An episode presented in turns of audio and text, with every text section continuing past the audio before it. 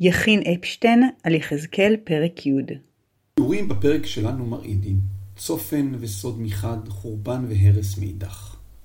התלמוד בבבלי יומא ע"ז עמוד א' בחר לספר את הסיפור קצת אחרת.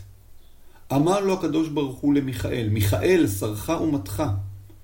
אמר לו לפניו, ריבונו של עולם, דיו לטובים שבהם. אמר לו, אני שורף אותם ולטובים שבהם. מיד ויאמר אל האיש לבוש הבדים, ויאמר בוא אל בינות לגלגל, אל תחת לכרוב, ומלא חופנך גחלי אש מבינות לכרובים, וזרוק על העיר ויבוא לעיני.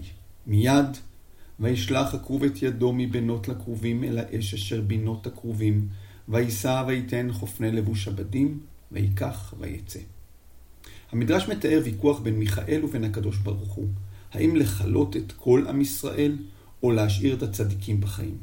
מיכאל, שדעתו אינה מתקבלת, משנה את צו הקדוש ברוך הוא, ובמקום לקחת את הגחלים בעצמו, הוא מבקש מאחד הקרובים להעביר לו את הגחלים, ורק אז מטיל אותם על ירושלים. למה עשה זאת? ממשיך המדרש. אמר רב חנה בר ביזנה, אמר רבי שמעון חסידה, אלמנה לא נצטננו גחלים מידו של כרוב לידו של גבריאל, לא נשתיירו משונאיהם של ישראל, שריד ופליט. מיכאל הבין שבשביל למתן את גזירתו של הקדוש ברוך הוא יש לצנן את הגחלים על ידי העברה מיד ליד, כך שלא יכחיד לגמרי את ישראל.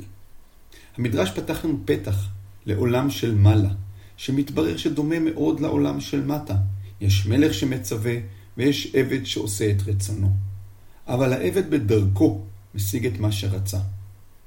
מראשית ספר יחזקאל ברור לכולם מה יהיה הסוף. אין ערעור ואין פקפוק. אבל המציאות בפועל הייתה שונה. יש שריד ופליט שבונה בגולה עם מחורבות. אז איך היא זה שחזון מתנגש במציאות? הדרך לפתרון עובר דרך מיכאל, מי שמגן על ישראל בצבאו של הקדוש ברוך הוא. ורק בזכותו גורלם של העם השתנה.